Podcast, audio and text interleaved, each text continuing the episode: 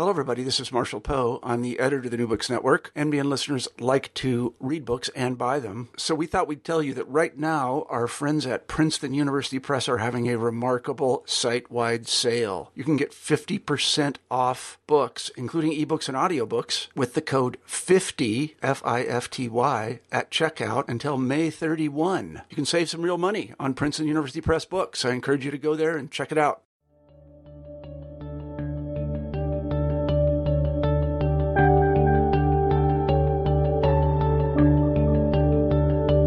Hello, everybody, and welcome back to New Books in History. I'm Marshall Poe, the host of the channel. Each week we scour the internet looking for interesting books and we interview the authors of those books.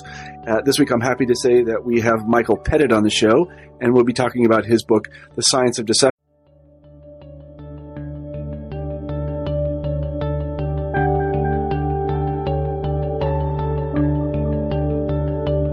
Everybody, and welcome back to New Books in History. I'm Marshall Poe, the host of the channel.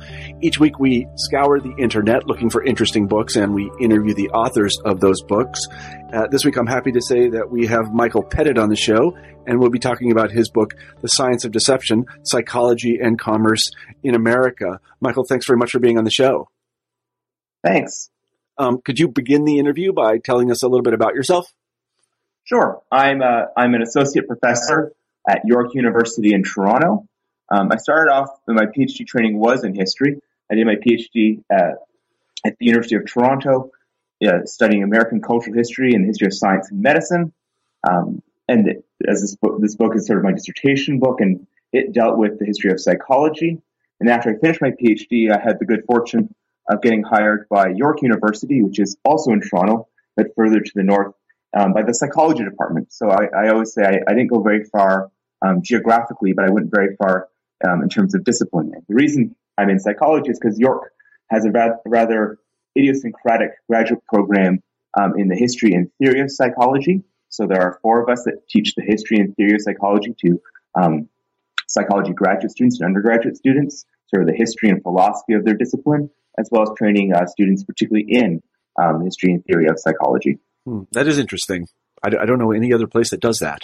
I approve there are there are uh, two or three of us in the world that, that do this kind of program. There's a bit more theoretical psychology, but in terms of of psychology, there's only one or two other programs that are in housed in sort of the discipline of psychology. That's interesting. So, could you tell us why you wrote the Science of Deception?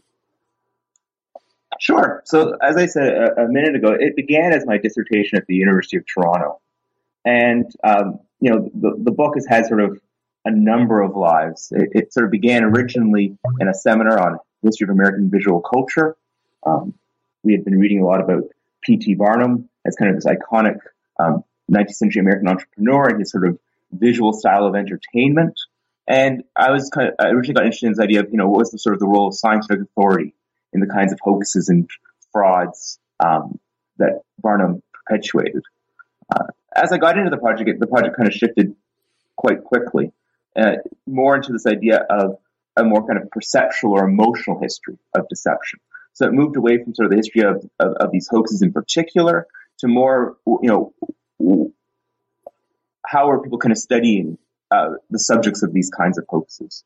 And so, uh, so it shifted from sort of a cultural history of science more to, slightly to more of a disciplinary history, focused increasingly on psychology as a science of subjectivity, science of perception, science of emotion. Mm-hmm. And the, and the problem that you deal with is, of course, a, a kind of uh, universal one, or I would even call it a generic one in any culture that has a market. That is, there's a buyer and a seller, and they have to meet minds. Uh, and if that meeting of minds is not uh, quite uh, correctly aligned, then uh, there's something funny about the contract. There's something funny about the engagement or transaction. And, you know, to, at one end of the extreme is obviously the con man and the mark. And that's kind of what we're talking about here, right? Absolutely. So, you know, the, the, book begins with sort of, you know, the coining of the concept of the con man in 1840s America. Uh, again, linked to this idea of P.T. Barnum's humbugs and hoaxes. And then how discussions of being tricked move from kind of the marketplace and kind of, you know, and from the popular press to a kind of a discipline that kind of claimed authority over, you know, why people are air, why people are biased, why people are self-deceiving. Mm-hmm. I mean, it's an interesting question. So uh, let's begin. Just uh, the, the, book moves chronologically, so let's begin at the very beginning, and that is uh, with the, the, the the discourse in the United States or the discussion um, of, um, of, of deception, broadly conceived, but hoaxes of various kinds. So, you want to talk a little bit about that? Oh, sure. Sounds good. So, so the the book sort of begins. Uh, for of, for as I said, it began it, it, it, as a history dissertation, and so I wanted to start outside of sort of the narrow discipline of psychology. And the idea was that um, even when we don't kind of have recognized scientific experts, we have a kind of self-talk about psychology that's out there. And I kind of want to unpack that first of all. And so where I kind of looked for psychology initially was in you know advice manuals, um, in expose literature, and you know, there, there's sort of a large American historical literature on the history of the con man as kind of this iconic 19th century figure. And, uh, you know, and oftentimes these narratives, you know, starting in the 1840s, was all about how these sort of these, you know, these country rubes who come to the city and are kind of taken in by the, the spectacular city and are naive. And what I sort of found when I was reading sort of the confident, confidence man literature over the 19th century is that there's, there's a shift um, from originally this idea that uh, you know, it's innocent roots are sort of being taken advantage of. To especially starting in the 1870s, 1880s, that the reason that people are deceived is because they themselves have sort of these dark passions that are leading them into temptation. And so this, is, this, is, this, this kind of intensifies that, you know, um, that most likely the victim of a confidence game was someone that was likely trying to take advantage of someone else. And so you, and you have sort of the, you have the design of, of a whole bunch of different confidence games, uh, you know, of, of different counterfeiting schemes, of, of, different mining schemes that all kind of prey on, you know, uh, you think you're ta- the comment says you're you you think you're going to take advantage of me, and you know that's how I'm going to get your trust. But in fact, all along, I'm the one that's besting you, and that's why we're that's why we kind of fall into these schemes. Mm-hmm, mm-hmm. You know, and this certainly also affected how people talked about you know stock market and commercial contracts. And so this idea is that you know people you know when they entered into kind of commercial contracts, they're in the market, they didn't come with clean hands. That you know, we, we, they, they presuppose sort of these dark hidden vices. Mm-hmm. So in that way, it's a little bit like the way people talked about gambling.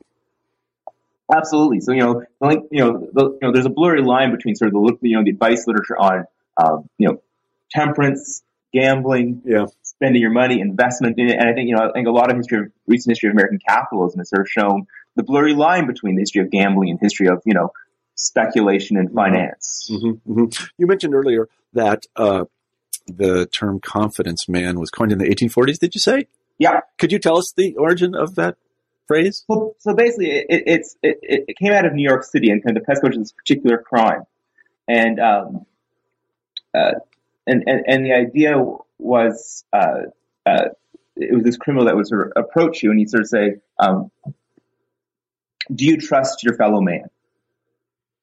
He kind of come well-to-do, um, uh, well-dressed. His name was William Thompson, and um, he would uh, he would present um, you would say you know an, an investment scheme, and um, you know would you give me would you give me um, money for it? And here's sort of watch the collateral, and you sort of trust him, and you have a watch, and then you turn out that in fact. Um, he wouldn't sort of show up to return your watch with the investment. So it, it, it was originally kind of comes out of this um, sort of urban encounter. Mm-hmm, mm-hmm. I mean, it is a sort of. I, there's another way to think about it, and that is an extraordinarily high pressure sales ta- tactic that ends up fraudulent on the other end. Absolutely, and I think that's kind of you know part of the book is you know, for, especially for these 19th century moralists, this attempt to kind of how do we kind of tease apart, you know, advertising, salesmanship, speculation, gambling, and in some ways they kind of want to keep these different kind of commercial activities distinct, yep. right? And, and, in, different yeah. channels. Yeah, I mean, and in some said, ways, in, in, terms of their practices, they kind of keep on slipping into one each other, and, and that's sort of one of the, the big tensions in, in, sort of the advice literature is how do we um, keep these things separate? And so, you know, oftentimes this advice literature is often, you know, written by, uh, you know, former con men who had very elaborate careers, and yeah, there was there was a blurry line between kind of their confidence games, you know, the selling of of, of, uh, of tonic medicines uh, traveling salesmen, you know, these kinds of things. And so it is, it's, it's time to kind of, kind of police these lines that don't seem sustainable. Mm-hmm. And what I was going to say, I was sorry for, for trying to interrupt there, but as you point out, this is of some relevance today, especially in terms of the um, of the, the, this mortgage debacle. Uh, Absolutely, these, you know, because some people will say, you know, well, uh, they got just what they deserve. They they they signed up for mortgages that they couldn't um, that they, they couldn't pay off. And so, well, that's the way the market works and they bought it. And then other people will say, well, you know, uh, they were actually sold something that the sellers themselves knew that they could not, um, that they could not, uh, uh, sustain the mortgage, but they were getting commissions, that is cash up front. So they did it anyway. Yeah. I think that's absolutely right. You know, uh, as a historian, um, I feel most comfortable in the past, right? So the book ends in the 1930s. But, you know, this book was sort of written between 2001 and 2011. You know, and so as I was kind of, especially as I was kind of revising the book, um, you know, the mortgage crisis, you know, the financial crisis happened. And although I don't, I don't, I, you know, I, did, I don't take it up to the present or deal with that, that crisis directly. Um, I think as someone kind of was living through it, its imprint certainly marks my analysis. You know, my thinking is definitely, you know, in the present, even though I'm looking at the past. I think that's true of a lot of historical writing is that, you know, our, our contemporary situation lets us see certain questions, see, see certain opportunities. And, um, I definitely see this book as sort of a book of the 2000s in that regard. Yeah, yeah. I mean, it is an interesting psychological moment as well because you, one does kind of wonder why you would, why you would buy something that you knew you couldn't pay for. Um, then there's also this moral moment. You know, again, why should why would you buy something you knew you couldn't pay for? Uh, so so, but these are these these these difficulties are more or less systemic with any sort of market economy. They're, they're just everywhere all the time. Uh, it's just that in certain moments they really become important, as in the mortgage crisis. But anyway, let's get back to the the, the, the book. Uh, so uh, we talked about swindlers and uh, and con men and people that uh, um, that pull off hoaxes. Uh, when was the study of these people first brought into academia? When was it thought a proper thing to study, um, I guess, buying and selling or con men and their marks? Uh, the argument in the book is that it, it, it's, it's very much from the beginning of uh, the recognized social sciences. You know, so the social sciences become sort of a feature of the American Academy. The book is largely focused in the United States with some international comparisons. And, you know, you start seeing the discipline of psychology um, getting institutionalized in the United States starting in the 1880s. Um, it's what they call the new psychology. And what they mean by that is that it's an experimental science rather than a more sort of philosophical um, armchair science. And part of what the book says is uh, um, that, you know, when you look at sort of the earliest um, publications of these psychologists. Um, the work on perceptual illusions are, are really early. And where, where, it manifests itself most for psychologists, um, the particular con men, or in this case, con women, that they're most intrigued by has to do um, with various spiritualists and psychical researchers. And the reason for this is that this is very much part of the boundary work that goes into defining um, what is psychology. So if you were to ask an American in an educated American in the, you know, the 1880s, what is psychology? They were as likely to say it had something to do with table lifting, um, communication with the dead, these secondary personalities. And most American psychologists, with few notable exceptions, are deeply um, skeptical of, uh, of this of, of, this cultural movement um, which is, you know, and it's largely male psychologists and female spiritualists. It's been discussed by a number of people. And part of what they have to do to sort of define themselves as kind of legitimate science is engage in exposés. Mm-hmm. And so, so for this reason, kind of this, this exposing sort of the trickery of the marketplace, and like I said, and this kind of gets particularly embodied in the body of the spiritualist, is a really important part of how psychology comes to define itself in the 1880s, 1890s. Yeah, I mean, and it's important to recognize that there was an actual discipline that stood right alongside the experimental psychology, which was born in in Germany. Really, I think it's Wilhelm Wundt that does it, uh, and, and that was what you you could study at Johns Hopkins and so on and so forth. And that was parapsychology, and it was actually called parapsychology, which was you know rather, absolutely, yeah. And you know to what extent, you know, so the very first psychological experiment that's published in the United States, which is conducted by Charles Sanders Peirce, the famous yeah. semiotician, Yeah. and um, uh, and and um, pragmatist, and his student Joseph Jastrow is on um, the subliminal sense, right? So you know what is kind of just below the threshold of perception, right? And they sort of, in, in the conclusion of that article, say, you know, this might explain, you know, the subliminal sense might explain, you know, women's intuition. Mhm. It might explain some of these phenomena that are, take, that are that are taking off. So actually, so so at this, and if you look at the early um, uh, membership of, you know, the American Society for Psychical um, Research, it's almost all populated by the very founders of American psychology. You know, and, and it's you know, it, Like William James, is, is it William James? Doesn't he? Does he make an appearance there? So William James is, is you know, I said- most of them are deeply skeptical of, of psychical research. William James is by far the most sympathetic. William James um, is the one that really thinks there's something going on um, with psychical research. That something you know that, that there's a there's a debate on, of what's going on there, whether it's fraud, whether it's you know what we might now call um, you know multiple personality, you know, or is it kind of communication with the dead? James thinks there's something going on there, and, he, and so James is sort of you know the grand figure of American psychologists at this time period. He, in 1890, he writes this book, Principles of Psychology, um, which is a deeply foundational book and one of the most widely used textbooks for several decades.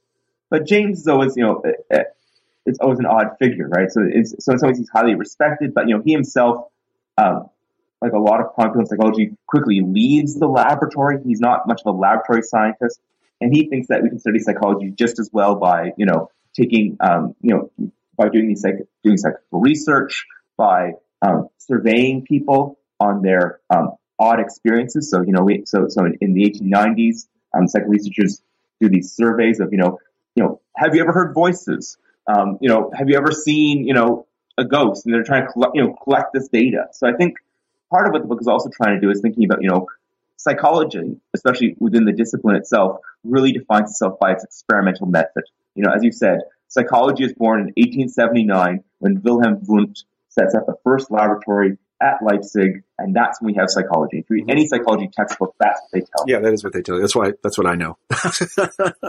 And part of what I'm trying, trying to look at is kind of the plurality of it, right? So, so that in fact, you know, that, you know, but if you actually look at psychology today, there's all kinds of survey work gets done, right? Questionnaires. So there's all kinds of different ways of knowing that psychology uses it. And I think, you know, and, and, and part of it, so we have to sort of think about how things like, um, you know, psycho research, and these kinds of surveys, these case studies of, of abnormal behavior was just as foundational to the new psychology as kind of the experimental, um, uh, reports, which, you know, um, haven't aged as you know. You know, oftentimes you, hear about these founding figures, and you're sort of like, so what were they actually about? You know, what were they actually? You know, what was what was kind of their theory? And it's not entirely clear. hundred years later, you know, what it was. It was it was as much kind of an attitude and a, and, and, and a practice as it was kind of you know a theory or a particular discovery. hmm So then, uh, the people in the Wundt category were attempting to discredit the people in the William James category, and therefore maintain a boundary or establish a boundary. I guess. Absolutely, you know, and and and you know, I- you know, the most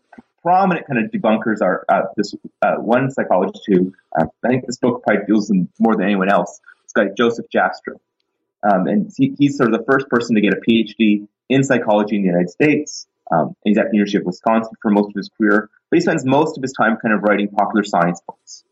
And the other person that um, is uh, particularly prevalent in this is a, is, is a German, Hugo Munsterberg, who is one of Wundt's um, chief students. William James meets him. He thinks he's really great. He brings him to Harvard. Uh, within a year or two at Harvard, they realize they can't stand one another. um, and and um, it often happens in the early history of psychology. Yep. There's, you know, it's a lot of personalities that don't tend to get along. And um, and then um, and so and both you know Jastrow and Munsterberg as well as G. Stanley Hall, who I, you know, was another one of the big founders and organizers of early American psychology.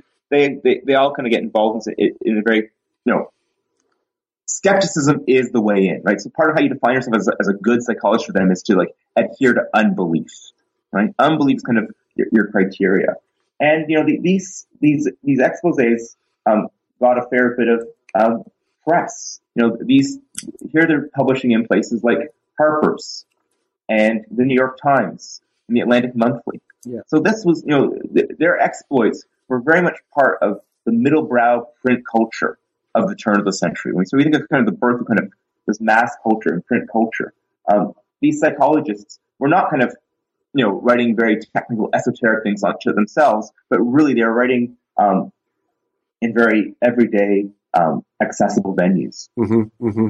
I mean, and I think it also bears mentioning. I can't be very specific here; it's in the book, but uh, that these what we would think of as mm, sort of Penn and Teller like tricks uh, were uh, very popular in this era and were very much believed to access in some way some paranormal realm.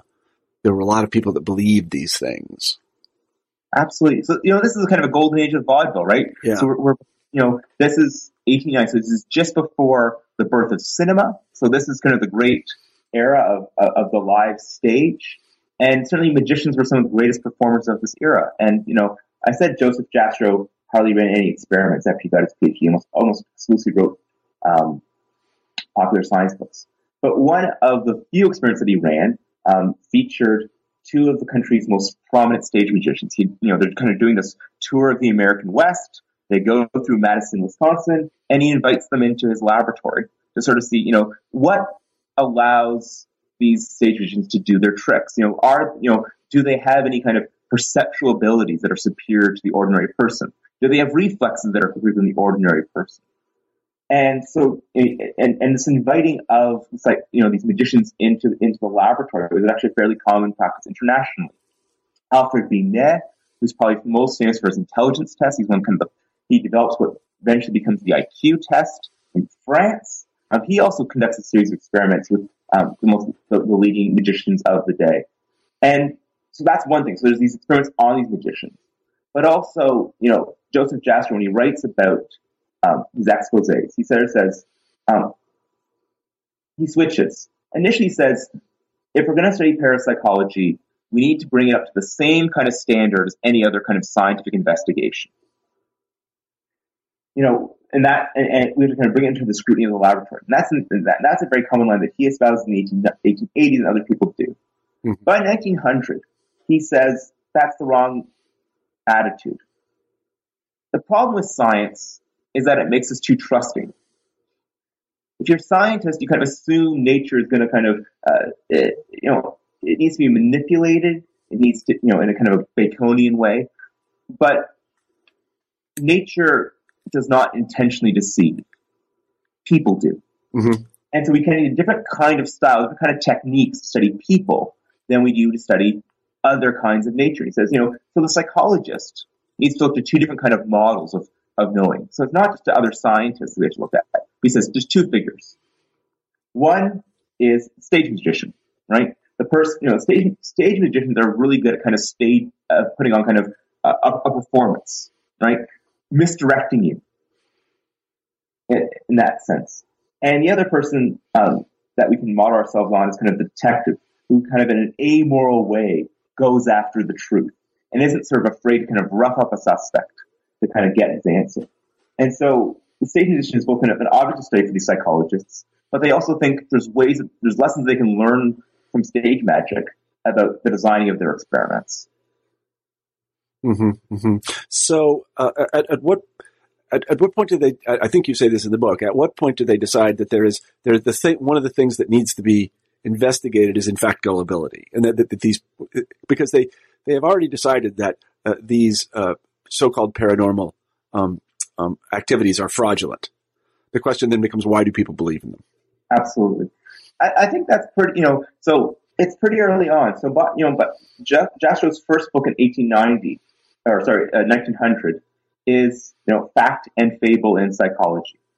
Um, and for him, you know, to sort of understand kind of the credulity of things in like in spiritualism, in um, animal magnetism, in various phenomena, we have to sort of understand um, why people are gullible. Now, in some ways, this is psychology, but in some ways, you know, that's not a very empirical book. It's a book of very colorful essays. Um, and so, um, you know, so in that sense, I wouldn't say it's sort of an empirical project for them. and I think it, it doesn't, and it's not an empirical product for, for a long time. So, you know, this is also the great era, especially in Europe, of crowd psychology. And, and for none of these crowd psychologists, which I think is, is resonating with some of this, this work, um, you know, you don't need to prove that the masses are gullible. You know that.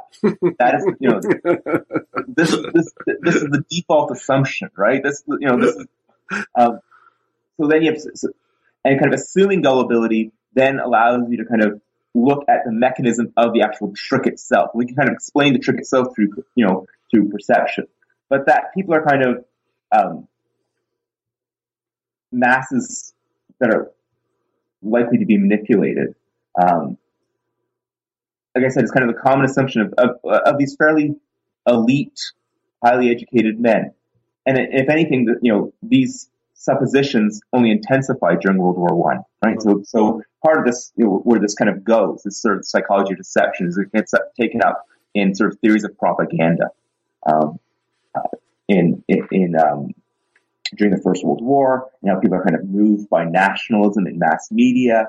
Um, so you think of the origins of Walter Lippmann, and it really is only in you know the 1930s and 1940s with the rise of people like Paul Lazarsfeld and different kinds of uh, communication research that we actually start making kind of how people read media uh, kind of an object of study rather than kind of assuming kind of this more hypodermic needle model of, of consumption where, you know, we know they're gullible. So it's really, you know, I'd say for the first half of the 20th century, gullibility is the assumption, not kind of the plan of research. Mm-hmm. So then, uh, then in cr- creating this boundary, what the psychologists, that is the empirical psychologists, if we can call them that, uh, do is they they they they debunk uh, these these claims to paranormal activity, uh, and and and they more or less don't study, but they assume that people are gullible, and so the focus is on the techniques. Absolutely, and you know, and, and some people, you know, and some people in and some people are out right? So one, one woman that particularly irritates them is this Italian washerwoman, uh, Palladino, who kind of does these various tours of various um, uh, researchers, and and there's all kinds of issues here. You know, this is a, it's a woman, she's working class. You know, this is this is in the, in the first decade of the 20th century when forms of nativism were pretty high in America, and so you have kind of this Southern European working class woman washerwoman you have these, you know, Columbia professors, these Harvard professors saying, you know, we shall smash her on American shores. You know, we're not going to let her get away. You know, the Europeans may have, you know, believed some of her stuff, but, you know, we, you know, good Americans are, are, are going to do it. And, and, you know, and so they stage this, this you know, these, these, um, performances in New York City, uh, you know, where to, to defeat her, you know, they themselves have to undergo trickery. And and so what, what they do is uh, they bring her into New York City and, she says, you know, here's the device. We're going to see if you, you know, we're going to measure you and see if you can sort of generate this spiritual electrical charge on this electroscope. And they give her this big device at the center of the table. So this is, you know, this is a seance table. So you have her head, you have people surrounding her. And it's like, focus on this. But the whole device is a complete rube itself the whole point of getting her to focus on the device is to sort of distract her enough so that two of their Confederates can sort of sneak into the room dressed entirely in black and hide under the table. And that's where the real knowledge is going to happen. And, and so, it, and, and people sort of say it's like, you know, it, it, people like William James sort of raises issue, like, so, you know, what's going on here? Like, what does she reduce us to? The, the men of science. This kind of, you know, this language they kind of use rather than scientists. You know, what does it mean that, you know, Palladino's reduced the men of science to like playing parlor tricks, to hide under the table? You know, like, hasn't she debased us? Hasn't she kind of won if this is what we're doing? Mm-hmm. Let, let me ask a, related, I don't know if it's a related question or not, but it seems to me that what these psychologists were doing is that they were taking the magic out of the world. There's a famous, uh, there's a famous word, Entzauberung, which Max Weber uses about this. Um, what were the implications of this? Did people comment on this? And I'm thinking particularly of religious people, because if you can show that uh, there are lots of ways to trick people, um, then it's not a, a very far step to say that much of what we think of as miracles are all deception as well. Absolutely. So I think this is a theme you know, I didn't quite, you know, work out as well as I'd have liked in the book. But I do think that sort of the history of culture of deception and culture of tricks, I think is an important part of the history of, you know, un and disbelief.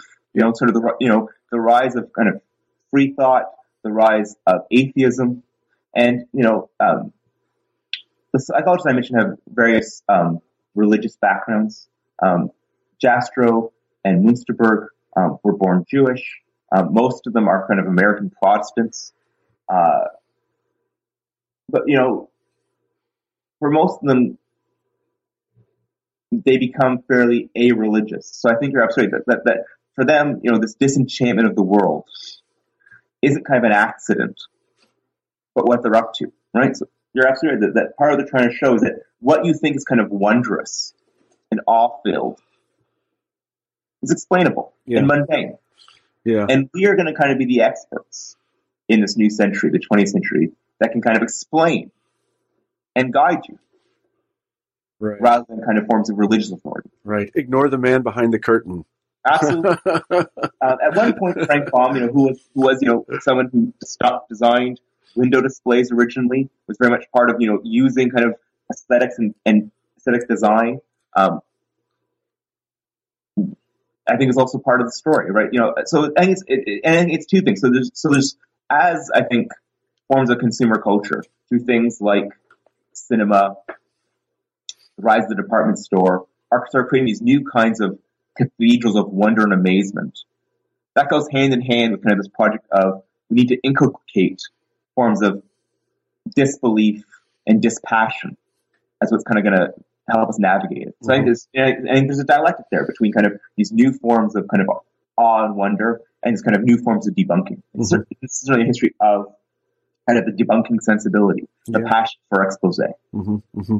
So, uh, in chapter four of the book, if I, I think it's chapter four, you segue into a discussion. It's kind of a legal discussion, a discussion of the way in which this research impacts the law. And, and I think the central notion there is that the unwary purchaser. This is somebody who is essentially defrauded, and and these psychologists are brought into a legal discussion. Can you talk a little bit about that? Sure. So part of what I was trying to do here, like with the earlier part in the book, you know, of kind of trying to find the way that the advice literature was talking about a kind of psychology, I was interested in how legal experts also kind of think about the self and kind of mobilize an idea about personhood, um, individual agency, action when you're making legal decisions, when you're making law. So part of what I was thinking about, so when we look at the law regulating um, fraud, trademark infringement, deceptive advertising, what ideas about you know human nature, human psychology did legal thinkers have built into it? And when I started the project, I knew I wanted to talk about that. And as it, I got kind of lucky when I was kind of in the archives, I, I found records not only of uh, when I was in Hugo Munsterberg's papers in particular, um, that he in fact had acted as an expert witness in some of these kinds of cases. So it wasn't sort of me hoping that there would be uh, a connection. There was actually a historical connection. I think obviously for historians, you know, if we don't have to, you know, if we don't have to assert it, but we can kind of prove it, mm-hmm. um, that's always a good moment. So, you know, in most American commercial law and most American contract law, the assumption is um, a reasonable person, right? So the idea is, in, in most cases, um, you have to take responsibility for your actions. This is kind of central to, you know, the liberal rule of law. Um, and cases of, in particular, trademark infringement were different and, and different in a really particular way. If you read these cases, it's, it's, it's really odd. So in the 1880s, 1890s, you have judges in making these decisions saying, you know, the ordinary purchaser, part their language, has the right to be careless. Right to be careless. That's kind of a weird thing from the rule. you know, uh, they said, you know, the ordinary purchaser is likely to make a decision in a moment. And so they have this, psycho, you know, so that's the idea that, you know, um, that, that people, when they're buying things, act quickly. They don't pay that, that much attention. And you can sort of see, see this in, in, the context of trademark infringement. So if you think of kind of a well-known brand that you've kind of been used to seeing time and time again, I'll use one that's historically accurate, Coca-Cola, right? You, and you sort of associate, you know, Coca-Cola with that red light, with that red packaging, the white swirl, that kind of lettering. When people use other kinds of cola names, even, you know, how much attention are you paying? And so what American judges were doing in the 18, 1880s, 1890s was saying, we have to assume that people are careless, right? And what this will allow us to do is, if we assume people are careless and um, are unwary, that is to the benefit of established brands like Coca-Cola, mm-hmm. right? The idea is, um, if the presumption is people are careless, then we need to be strong in policing these new challengers. And part of where this comes up as well is Coca-Cola is one common example, but also um, the fight between butter and margarine. You know, I think it's hard for us to think about this in you know 21st century, but you know, margarine caused all kinds of consternation in the in in, in um, the 19th in the 19th century as this kind of the substitute for butter. Um, there's all kinds of debates of how margarine should be colored. You know, there's debates whether margarine should be colored pink so that there's no way you can confuse it um, with butter. And obviously, there's this is not sort of uh, an ordinary debate, um, but you know, it's being driven by you know, the dairy industry is a huge industry in 19th century America, right? Agricultural industry, and so initially when margarine gets introduced to the United States in the 1880s, the argument is that you know it's bad for your health. This is something that's been you know produced by animal fat. It's you know it, it's a dangerous substance, and that kind of legal regulation of margarine doesn't hold very long. So instead, what kind of happens instead, they say, is the reason we need to regulate margarine is because of deception. People will accidentally buy margarine when they think they when they think they're getting butter, and so that's another sort of instance where you know if we presume that people are going to are, are error prone, gullible, acting quickly, then that justifies a kind of a, a more intense regulation of commercial goods, which is, like I said, again, along with this idea of assumption of carelessness, it's like odd for kind of late 19th century American um, commercial law, where we kind of assume, where we, we tend to assume that it's a more hands-off, laissez-faire, you know, you get what you get type mentality. Mm-hmm. But here, so was, so for me, it's kind of interesting legal moment as well as a history of psychology moment of, you know, why around the kind of these forms of consumption? It tends to be around the consumption of small household goods, soap, drink, medicine, food, around those kinds of commercial objects, there's a pretty intense um, debate about kind of the psychology of consumption. Mm-hmm. I mean, if, if I recall correctly, I don't know if this is, you can tell me that when uh, margarine was first marketed, this is in my mom's day, she told me this. I think it was my mom, maybe my grandma, that um, margarine was white and it used to come with a yellow pack of dye.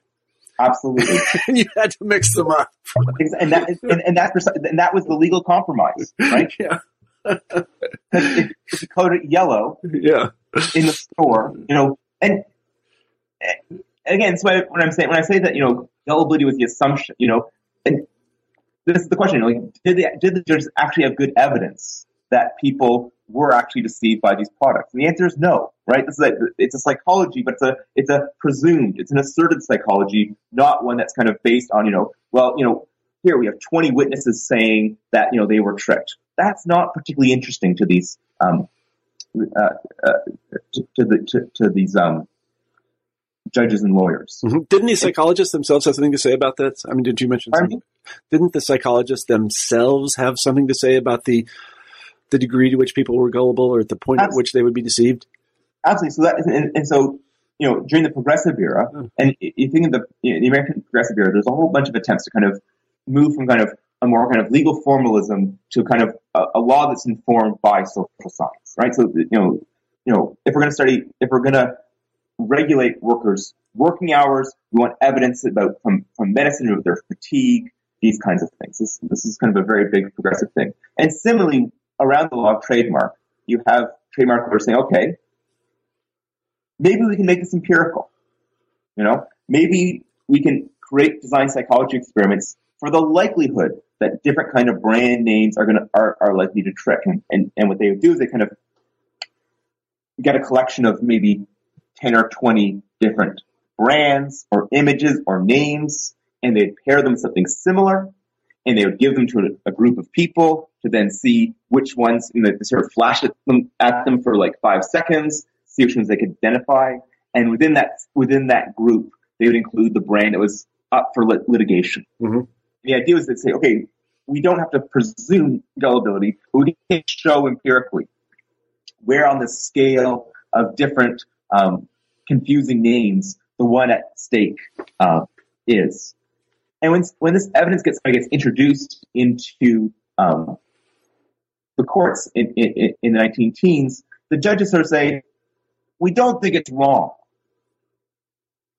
but we don't think it's relevant. We are not going to secede our authority to kind of interpret people's minds to this new form of psychological expertise. Mhm. And you know, people have written about the history of kind of science and the law.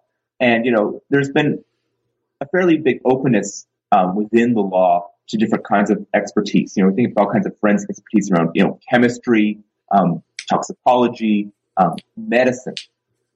And psychology has been one of the big sites where the law has been very skeptical of that kind of authority.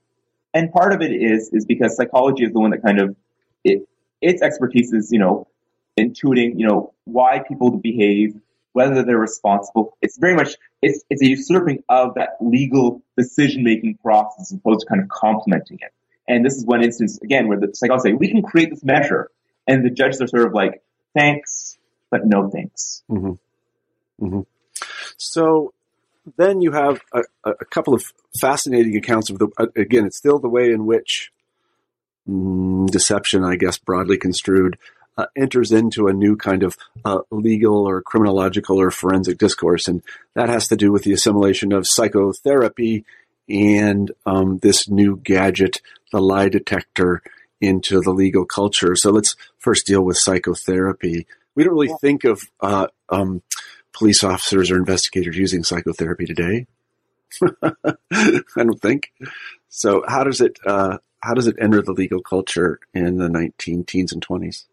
Sure. So this is again, this is the progressive era, and you know, part of uh, so oftentimes we hear uh, these days about how neuroscience is threatening to kind of challenge the law, challenge um, uh, legal decision making, and you know, we're going to have this colonization of the law by neuroscience. And to my mind, uh, I, I'm pretty skeptical of these claims because, in a lot of ways, that challenge has already happened.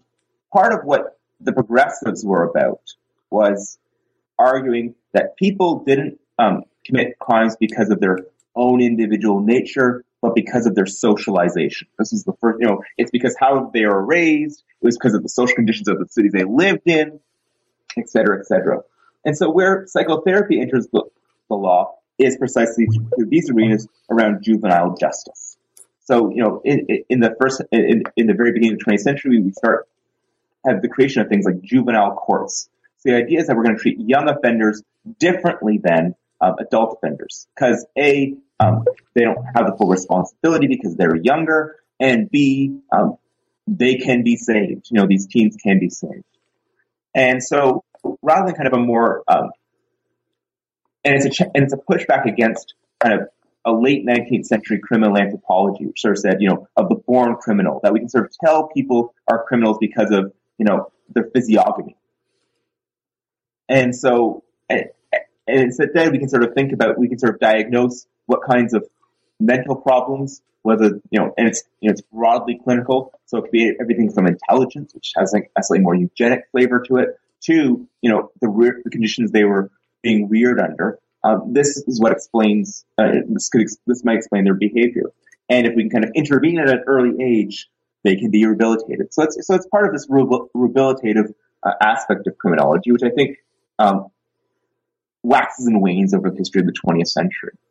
And, but one of the effects of this, uh, uh, of, of this kind of more uh, psychotherapeutic approach is the discovery of a class of juvenile offender who is again almost exclusively female, um, who William Healy, who's the chief psychiatrist in Chicago at the juvenile court, um, calls the pathological liar.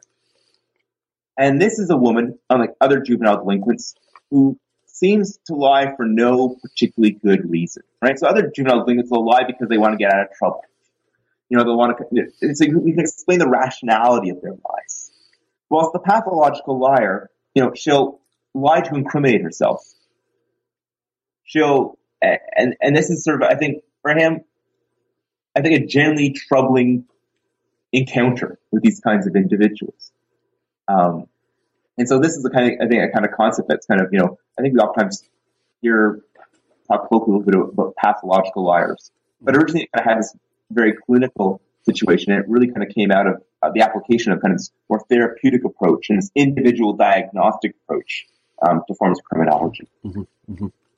So then let's move on to the um, lie detector, uh, which is a, is a fascinating story. Go ahead. Sure. So the, the you know the, so the lie detector kind of comes out of the very same institutional spaces uh, as some of the earlier stuff I was talking about. Um, this is something I'm trying to highlight. So at the very same time that Hugo Munsterberg was comparing competing brand names, and his students were doing similar things. Um, one of the subjects in these experiments uh, was William Marston, the quote unquote inventor of the lie detector. And I say that because there are several um, competing um, claimants to the invention of the lie detector. And as uh, my friend and colleague Jeff Bunn in his recent book on the lie detector has kind of shown, this rhetoric of inventing the lie detector is part of the hype machine of the lie detector itself. And I think we see a lot of continuity between kind of the lie detector and um, and some of the other stuff I was talking about. Because again, I think a, a, really important part of the lie detector is the stage magic of it.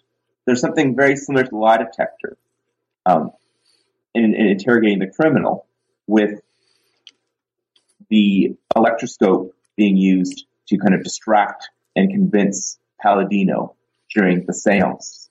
You know, because oftentimes the lie detectors were not nearly as reliable as their as their publicity would indicate, and they were oftentimes, you know, they were not legally admissible. Um, they tried to get them illegally admitted in 1920, but much like in the case of the unwary purchaser, um, the judges say thanks, but no thanks. And instead, what they're there to do is kind of they're really there to kind of elicit a confession. So it really is a, a hype, you know, it really is a kind of a hyper um, dramatic um, situation to kind of get you to kind of con- confess rather than actually use the you know the mechanical objectivity of the machine to actually measure and detect a, a, a lie. so I think we see really strong connections with kind of this longer history of uh, of um, of kind of exposure. And so I think there's a really close kinship to kind of the staging of the lie detector and the staging of the kind of the debunking of, of the spiritualist uh, mm-hmm. mm-hmm. How did the psychological community uh, respond to the lie detector?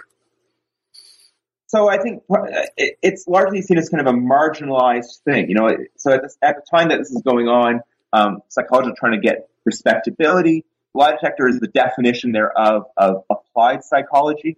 You know, applied psychology was not seen particularly well um, during this time period, and it really kind of flourishes in kind of these you know, outside the university spaces. So, you know, so it's, it's largely kind of pursued by these scientist entrepreneurs, um, uh, people like Leonard Keeler and William Marston, who basically, you know, Keeler never got his PhD. He was kind of this tinker, gadgeteer out in California and then eventually in Chicago.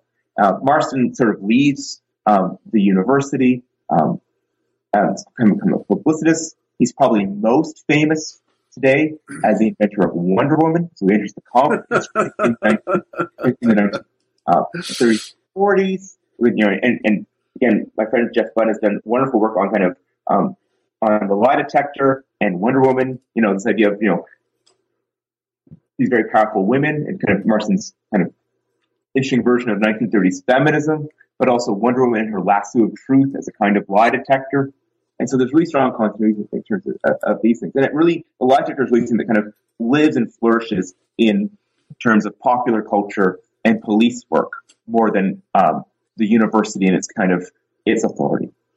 Mm-hmm. So maybe we could conclude the interview by talking a little bit, and I don't know if you can answer this question, but about the science of deception today.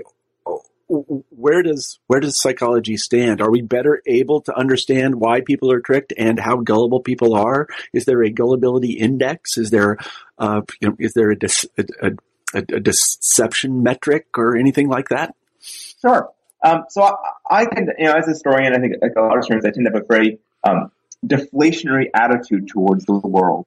I think we tend to be pretty, you know, um, there's nothing new under the sun type thing. And so uh, certainly in the past decade or so, there's been a, um, with the rise of new technologies um, for um, of brain scanning and, and, and, and measurement, there's a whole new whack load of technologies uh, and promises of kind of new forms of lie detection.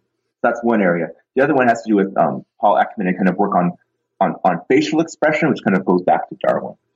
And I'm pretty skeptical of, uh, uh, uh, of these things, not because I doubt kind of the technological prowess of these things, but I think deception in itself, and as I try to show in the book, is, is actually a pretty malleable, ill-defined, polyvalent concept. Mm-hmm. You know, oftentimes our our definitions of deception are, are kind of negations, and I think so. I'm pretty skeptical we'll ever kind of have it uh, ever have kind of a, a lie detection machine of any sort, simply because I don't think we have a particularly clear or great definition of deception itself. So for me, it's kind of a conceptual issue, philosophical issue, and it kind of it's sort of it kind of psychology for a hundred years now sort of promised to explain why we err, you know, why we have biases, you know, you know, why, you know, it's a science of kind of our sub, our subjectivity. And it always kind of promises forms of guidance. But I think it's kind of this, you know, it's sort of this constant, just over the horizon um, area of promise and anticipation, rather than something I think that we're going to see um, completed in the near future. Mm-hmm. Uh, should we be worried at all that um, advertisers are putting subliminal messages in their advertisements? I think you know, uh, uh, again, and this is this is the word it certainly goes back at least to the 1950s, if not yeah. earlier. I think this is precisely it. But I think um, the hype around these things is you know is as seductive as the thing itself. Yeah, I mean that was my impression of the. I, I've read a little bit about these subliminal advertising, and what they determined is it didn't work. So they, they didn't need the government to tell them it didn't work. It just didn't work. I mean, and also, you know, the other thing about advertising is, is if you put an attractive woman next to it, people are more likely to buy it. And everybody knows that. You don't need, there's nothing subliminal about it. You know, things like that are just tried and true. so you don't need to appeal to any sort of subconscious or anything like that. So, Michael, thanks so much for being on the show today. Uh, we've been talking with Michael Pettit about his book, The Science of Deception, Psychology and Commerce in America. Michael, we have a traditional final question on New Books in History, and it is, what are you working on now? Sure. I, I, I'm working on on a, on a bunch of projects. So, so one of my abiding contemporary concerns is the history of psychology subjects, kind of a history of psychology from below. And, you know, the 20th century, we have all kinds of incredible data of, you know, you know, people's responses to psychological tests, responses to surveys, um, letters written to psychological experts. And so part of what I'm trying to do these days is really think about, you know, how people came to live psychological lives. And, you know, we have, that's been a, a, very dominant theme in the history of psychology, but it tends to be very top down below. We kind of assume that people adopt, um, the concepts that are popular at the time. And, and, so a lot of my work these days kind of looks at that. And like a lot of other people, I'm also in, in, in, new forms of kind of digital history. And so I'm playing with a lot of things with maps and social networks mm-hmm. and thinking about ways in which we can kind of um, return to ask more kind of big history, um, social structure type questions as well. Mm-hmm, mm-hmm. Well, Michael, all that sounds fascinating, and I hope you can be on the show again. Again, we've been talking with Michael Pettit about his book, The Science of Deception, Psychology and Commerce in America. Uh, first, let me say, Michael, thanks for being on the show. Thanks for having me. Absolutely. And second, let me say that I'm Marshall Poe and I'm the host of New Books in History. And I hope that all the listeners to this podcast have a great week.